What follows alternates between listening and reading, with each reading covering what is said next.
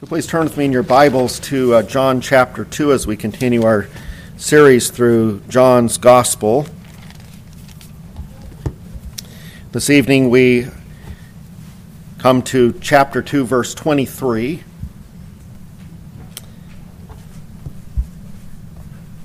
To these three verses that close out chapter 2, verses 23 through 25. This is John chapter 2.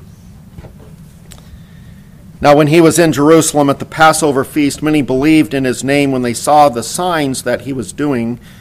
But Jesus, on his part, did not entrust himself to them, because he knew all people, and needed no one to bear witness about man, for he himself knew what was in man. It's important to understand the nature of true faith. There is a certain level of belief belief in quotes, belief in Jesus that can be called belief or faith, even though it falls short of the real thing. Case in point, in verse 23, it says, Many believed in his name when they saw the signs that he was doing. Similarly, Nicodemus in the very next chapter, chapter 3, will address Jesus in verse 2 with words that sound an awful lot like faith. Rabbi, we know that you are a teacher come from God. For no one can do these signs that you do unless God is with him. Were these people who saw Jesus' signs, was Nicodemus, were these people true believers? Close look at the text indicates to us that the answer is no. Well, how someone can believe and not have true faith may seem confusing, so let me explain by way of analogy. Suppose there is a company that makes cables for zip lines and this company is trying to convince me to use one of their cables to zip line across the Grand Canyon. And as part of their propaganda, they tell me all about what they do as a company. They take me on a tour of their manufacturing facility where the cable is made. They describe to me in great detail the process by which these cables are made, and they especially work hard to convince me that they make strong cables. And after having heard their sales pitch, I readily admit to believing certain things. I believe they are a legitimate company that does indeed make cables. I believe that they are manufacturing good, strong cables. I believe their manufacturing process is sound and that as far as cables go, they know what they are doing. But as for the faith of entrusting my life to their cable as it is strung for miles across the Grand Canyon, I don't think so. I don't believe in their product well enough to bet my life on it in that kind of extreme situation. And there are some analogies that can be taken from this illustration that relate to believing in Jesus Christ. Scripture, as you see, clear that a person can believe in Jesus in a way that is not the same thing as believing in Jesus with real saving faith. For example, take note of the language that's used in James 2, verse 19, where we read this You believe that God is one, you do well. Even the demons believe and shudder. Notice the Bible says the demons believe. Now, it doesn't say they have saving faith, of course not. In fact, the demons shuddering indicates that they don't like what they believe. They know the truth, and in that sense believe it while at the same time hating and dreading what that truth means for them. Demons don't have saving faith in the Lord Jesus Christ. They don't have any, any inclination at all to submit themselves to the Lord Jesus Christ. But the Bible does say they believe. They believe certain things about God. They know many truths about God that they are convinced are true. And we find a similar situation here, similar scenario in our text this evening.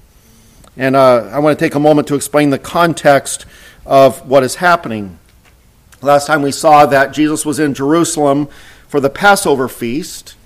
And when he went to the temple, he saw his father's house being desecrated by businessmen who had turned the temple into a house of trade. And he overturned their tables and drove them out. That was a very bold move, and we are not surprised that temple officials soon came and confronted Jesus, and they asked for a sign to prove that he had the authority to do what he did. And Jesus replied to them, Destroy this temple, and in three days I will raise it up. Now, the Jews thought Jesus was referring to the physical temple, and didn't understand that he was talking about the temple of his body that was raised on the third day after his crucifixion. John reports in chapter 2, verse 22, that years later, when Jesus did rise from the dead, quote, the disciples remembered that he had said this, and they believed the scripture and the word that Jesus had spoken. It is at this point that John's gospel turns to talking about others who were there in Jerusalem who witnessed Jesus doing signs. Remember that just before the cleansing of the temple in Jerusalem, Jesus had performed the sign of changing water into wine at the wedding in Cana of Galilee. And uh, John's gospel will highlight a total of six more signs in the section of chapters 1 through 12 for a total of seven. And though these seven particular signs are highlighted in John's gospel, according to verse 23, the first of our verses that we're considering this evening, it says there he performed other signs. We're not told what they were, but we are told he performed other signs. And what is being brought to our attention is that people believed in Jesus on the basis of these signs. Nevertheless, their belief was not true saving faith, not true saving belief. Well, how do we know? Well, because of what verses 24 and 25 tell us. Says, But Jesus, on his part, did not entrust himself to them, because he knew all people and needed no one to bear witness about man, for he himself knew what was in man. What this is telling us is that Jesus was able to look right into the hearts of these people there in Jerusalem who believed in his name, and he knew that they were not true believers. But that explains why, as we are told in verse 24, he did not entrust himself to, to them. There's a wordplay really going on here, for the very same word for faith is being used twice in verses 23 and 24. Our English translations kind of hide this, this reality, but it says, Many believed, but Jesus, on his part, did not himself believe in them. That would be a very literal translation. Jesus had has just spoken of his disciples as men of faith. Not that they immediately had strong or great faith. In fact, verse 22 is very honest about how their understanding of Jesus and his ministry, as it was revealed in Scripture and through his words, their understanding grew over time. Nevertheless, they were true men of faith. And we can deduce that Jesus was able to entrust himself to these six disciples, for they are contrasted with many in Jerusalem who believed in his name, but to whom Jesus was not willing to entrust himself. As for these others, he knew that they could not be relied upon to follow him like the six disciples. So I've taken as the theme of these verses Jesus not entrusting himself and uh, we'll consider these verses under the three points of what, that is, what it means that Jesus did not entrust himself. And uh, if you have the outline you're looking at uh, this evening, I've switched points two and three. We're going to deal with how assessed as our second point, how it is that Jesus knew not to entrust himself to certain people.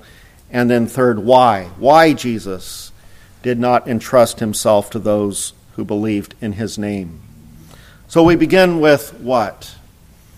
This wording of Jesus not entrusting himself to certain people is a very interesting choice of words. And again, this response is in contrast to the relationship that he had with his six closest disciples. And basically, the idea is that while many in Jerusalem believed in him, Jesus did not believe in them.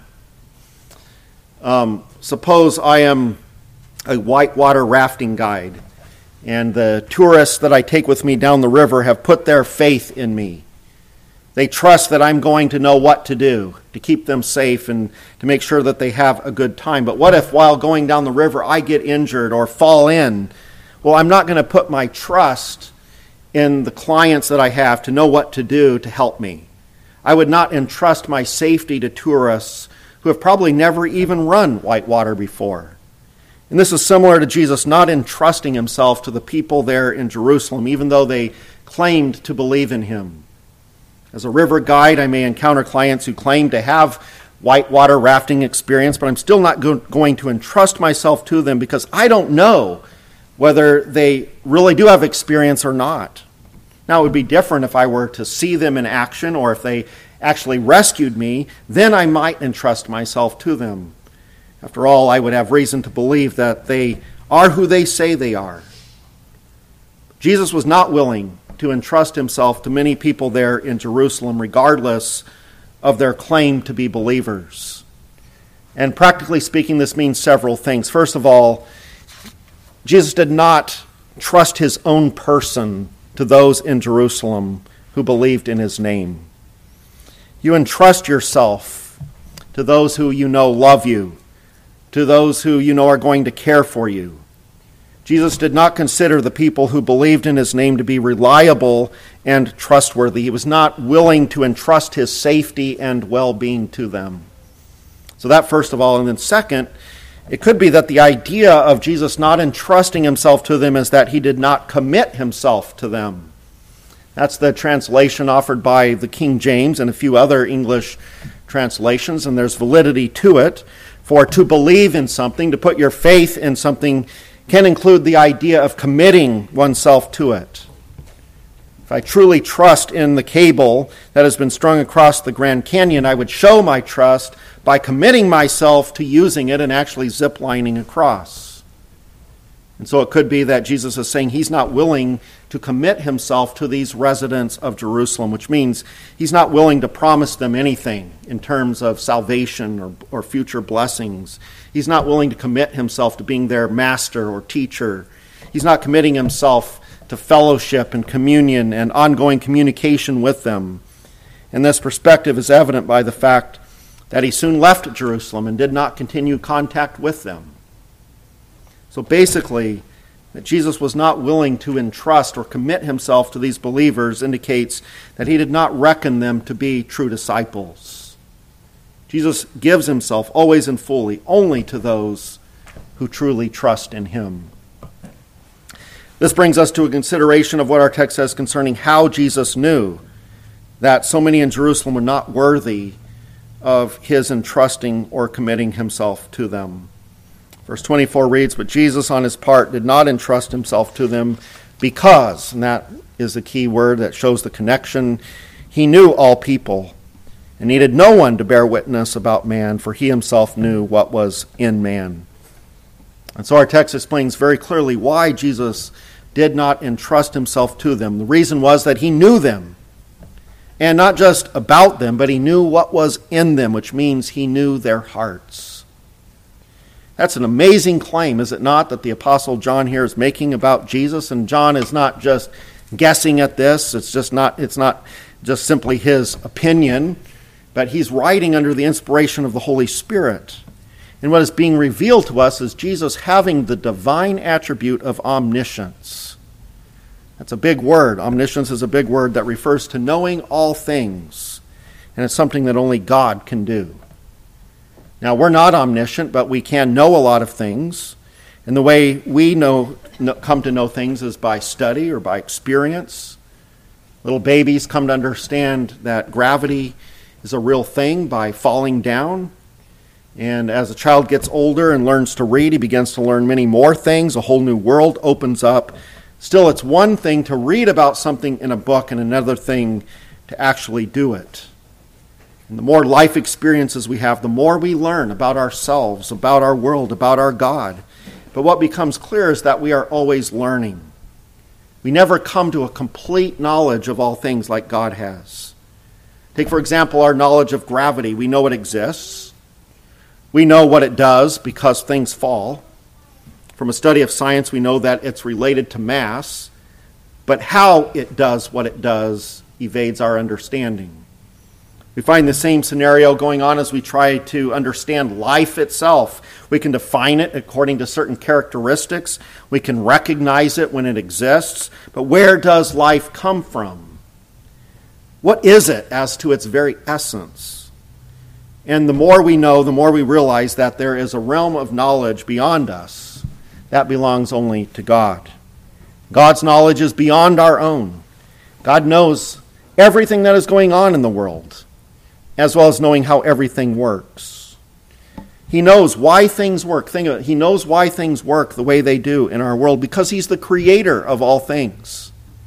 Isaiah 40, Verses 13 and 14 says, Who has directed the Spirit of the Lord, or as his counselor has informed him?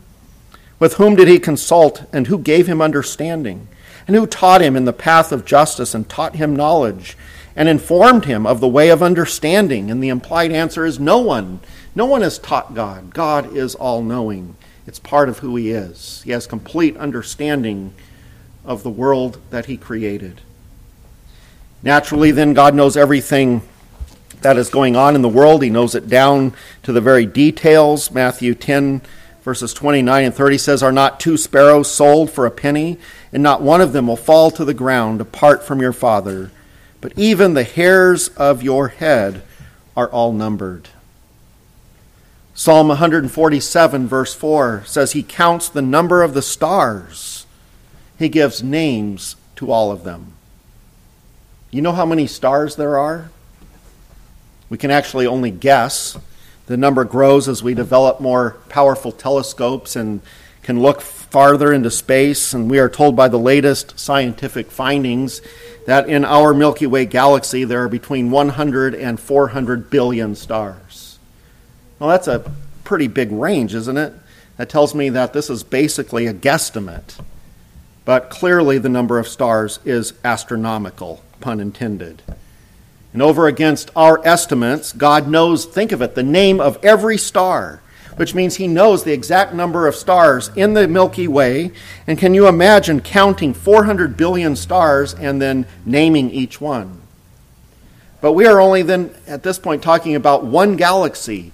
It's estimated that there are between 100 and 200 billion galaxies in the observable universe. And did you catch that word, observable? This is an estimate for the observable universe, the estimate of what we have been able to see through telescopes so far. Meanwhile, God knows how many galaxies there are, how many stars in each galaxy, and within the Milky Way galaxy, all about the Earth and its inhabitants down to the smallest detail. Job 28, verse 24 says, For he looks to the ends of the earth and sees everything under the heavens. Every single fact of what is going on in the universe is known by God. What I think is even more astounding is that God knows our hearts. The Lord Jesus knows our thoughts, He, he knows our desires, our motives, our plans. He knows who you are, He knows what you are about. It's amazing enough that He knows everything that you do, outwardly speaking, but He also knows what you think about. Psalm 139, verses 1 and 2 O Lord, you have searched me and known me. You know when I sit down and when I rise up, all of the outward things. It also says, You understand my thoughts from afar.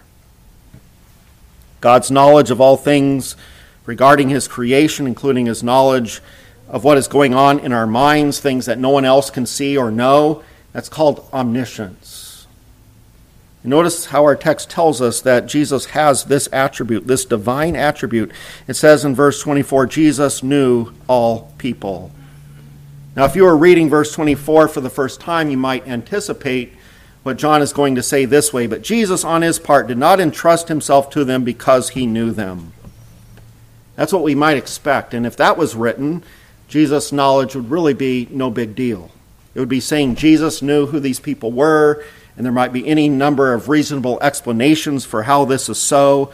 Perhaps he had spent enough time with them to know them, even to the point of knowing that they were not people to whom he could entrust himself.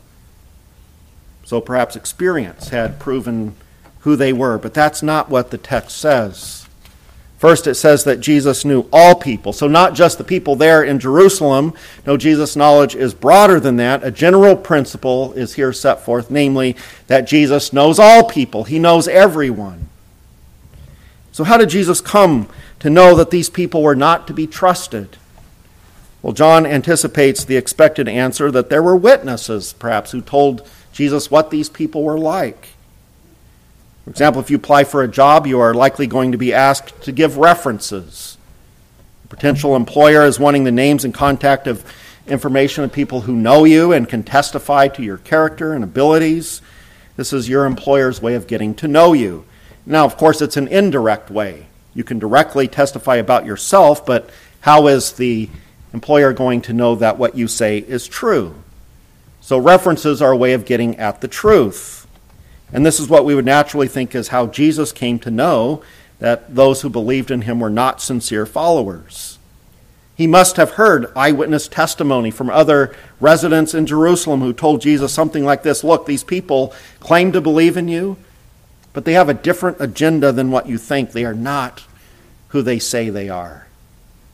If you think about it, such eyewitness testimony could really only be given if eyewitnesses heard these professing believers say something questionable off to the side or saw them do something that contradicted what they were saying. We can't know what's inside a person's heart. We can't know a person's motives except by how they act and talk. and John tells us that this is not what happened in this case. Jesus' knowledge of these people who believed in his name did not come from hearing the testimony of those who knew him well. The simple but profound explanation is that he himself knew what was in man. In man, in his heart, in man's heart. Jesus didn't need outside help from others to know his audience. He knew what was going on inside of them. No one can escape his penetrating gaze and hide something from him. And as Jesus looked inside these professing believers, he saw that things were not right. He saw things that prompted him to not entrust himself to them. What an amazing knowledge this is that Jesus had. The Greek word used refers to a knowledge that is born of intimate experience with people, knowing how they act, but also the workings of their hearts.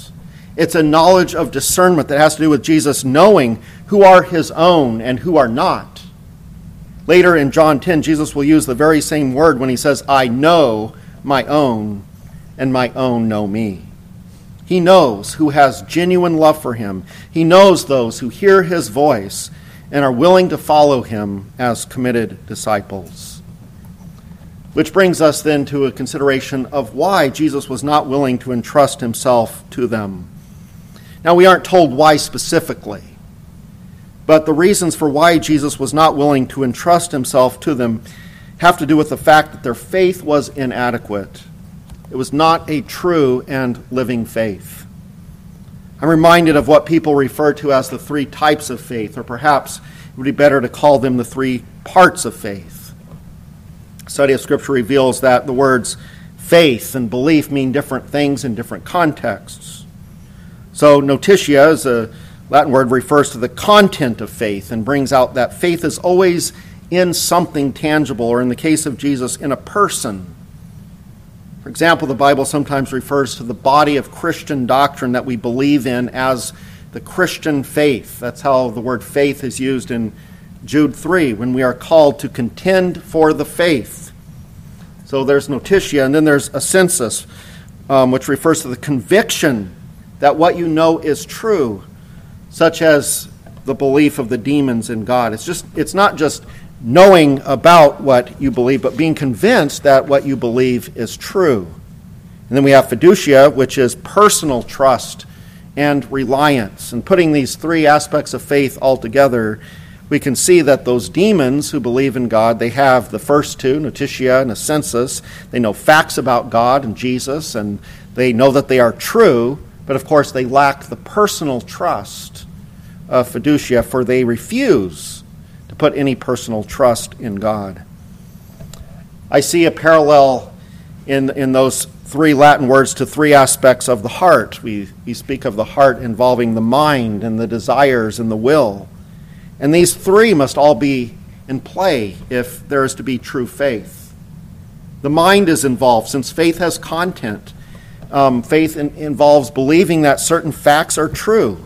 That would be notitia and assensus. And again, demons have this aspect of faith, but to believe in facts must be added the right desires and convictions. To the belief that Jesus is the Son of God needs to be the desire and conviction that you want to be in fellowship with God and under His authority, and especially for Jesus to be your Savior from sin. Part of faith is the conviction that you are a sinner deserving the judgment of God. And as part of true faith, you must also have the conviction that you need Jesus to be your Savior and the conviction that he is able to be your Savior because of his perfect obedience and substitutionary death. You must be convinced that his death on the cross was a substitutionary death by which he suffered the judgment of God that your sins deserve. And you must be convinced that by receiving him as Savior, the merits of his substitutionary death will be put to your account and will make you right with God. Of course, this conviction aspect of faith regarding sin and the need of Christ, the demons do not have. In fact, their desire is to cast off God's authority. The conviction is they don't want fellowship with God, they don't want Jesus as Savior. And then there's the other aspect of the heart involved in true faith. To the right knowledge and to the right convictions needs to be added an act of the will, where you make a decision to personally trust and rely on Christ as your Savior from sin. In other words, it's not enough to just know the facts of who Jesus is, and even of yourself as being a sinner. It's not enough to feel spiritual need for Jesus to be your Savior. There must be an actual resting upon Him to be your Savior that's manifested by asking Him to forgive your sins in prayer and, make, and asking Him to make you right with God, asking Him to grant you eternal life by grace on the basis of His saving work. That Jesus did not entrust Himself to these professing believers in Jerusalem was because He saw inadequacies in their faith. By inadequacies, I don't mean weaknesses, but by inadequacies, I mean fatal flaws. Things were missing that are required of true faith. And this is an important distinction to keep in mind so that you don't lose heart, for not one of us has perfect faith. Perfect faith would mean having a perfect knowledge of ourselves, perfect knowledge of Christ uh, and of the gospel. Perfect faith would mean having perfect convictions where we utterly, with all of our being, hate sin and love Jesus with all of our being, and consistently and always. And perfect faith would mean always going to Jesus right away with our sin in order to seek his forgiveness and then trusting him without any wavering to forgive those sins. We don't have perfect faith this side of heaven. We don't have a perfect knowledge. We have a growing knowledge. We don't have perfect convictions, but sometimes we find sin attractive and we give in to temptation. And we sometimes find the worship of Jesus a challenge. We don't always love him enough to obey him like we should. And after we have given in to temptation, we don't always repent right away of our sins. And even when we do, we sometimes find ourselves doubting Christ's willingness to forgive us. What I'm, what I'm describing is weak faith that's not what Jesus saw in those who believed in his name. What he saw were people who lacked a full orbed faith. They said the right things. They spoke of trust in Jesus. That they believed in his name means they acknowledge him to be, yes, he's a great teacher, perhaps even a prophet, perhaps even the Messiah. But they had not fully entrusted themselves to him. They had not committed themselves to Jesus as true disciples will. And As we shall see in the course of John's gospel, there were many who believed on the basis of the signs that Jesus performed that he was of God. But even the, the demons acknowledged Jesus to be the Son of God, and even acknowledged his authority over them. But none of the demons and very few of the people in Jerusalem actually received Jesus as Savior from sin by repenting of their sins and asking him for forgiveness. And Jesus, as he looked into the hearts of those who outwardly said the right things, who believed in his name, he saw people who did not genuinely love him as the Son of God and divine Savior. As time will tell, as the Gospel of John will reveal, many of these people were looking to Jesus to provide earthly comforts. They were looking to Jesus to be a political deliverer. And when he fails to be what they want, they will kill him in hate. And Jesus knew these things. He knew that they were not friends whose love could be trusted. He knew that they were not true disciples to whom he could commit himself as Savior. He knew what was in them belief in his claims to be of God, but not a loving trust in him as a true disciple has. So, what about you? Right now, Jesus knows you. He doesn't need any references, He knows what is in you. And Jesus is not looking for perfect beliefs and convictions, but He is looking for sincere ones. He is looking for people whose faith is beyond mere belief in facts. It's not enough to even know that you are a sinner needing Jesus and that He helps sinners. He wants people of genuine faith who go to Him humbly, receiving Him as Savior, disciples who want to learn from Him and who serve Him out of love. Belief in His name, that's a start. But do you love Him because you appreciate His love for you, dying on the cross for your sins? You see, it's not enough to say, well, I know the cable is strong. It's not enough to say, Jesus is strong enough to save sinners. Faith in a cable means you place your life on the line and you actually zip line across the canyon. And true faith in Jesus means you place your life on the line, looking to Him alone for salvation, pleading for the forgiveness of your sins, submitting yourself to Him, trusting in Him alone to make you right with God. Amen. Let us pray. Father in heaven, what an amazing revelation here of who our Savior is, that He is indeed the Word, that He is indeed your Son, that He would be able to know all people, to know what is in us. And Father, as we stand before you, we pray, Lord, that we would recognize your authority over us, that we would recognize our need for Christ as our Savior. But Father, more than that, that we each one would actually go to you that we would actually go to our Savior, asking, seeking the forgiveness of our sins, truly relying upon Him alone for the salvation that we need. Father, we recognize from this passage that there are many who just profess faith, but who do not have true faith. Lord, you know all things. It's difficult for us to discern these things. Um, but Father, you have revealed through Christ that indeed this problem exists. And so, Father, we pray that we would be ourselves mindful of what true faith involves, and that also as we uh, raise our children in the nurture and admonition of the Lord, that we would be aware of the fact that there is false faith.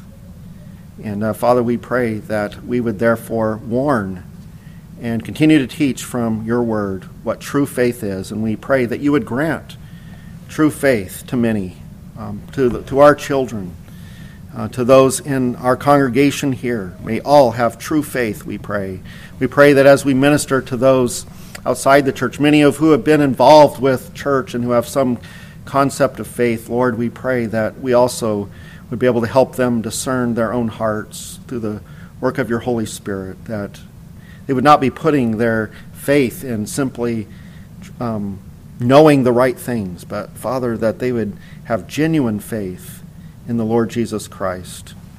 We recognize how deceitful um, the heart can be and how um, the devil uh, desires to make people content with, with false faith. So, Father, we pray that you, by your Spirit, would grant deliverance from this deception. We pray these things in Jesus' name. Amen.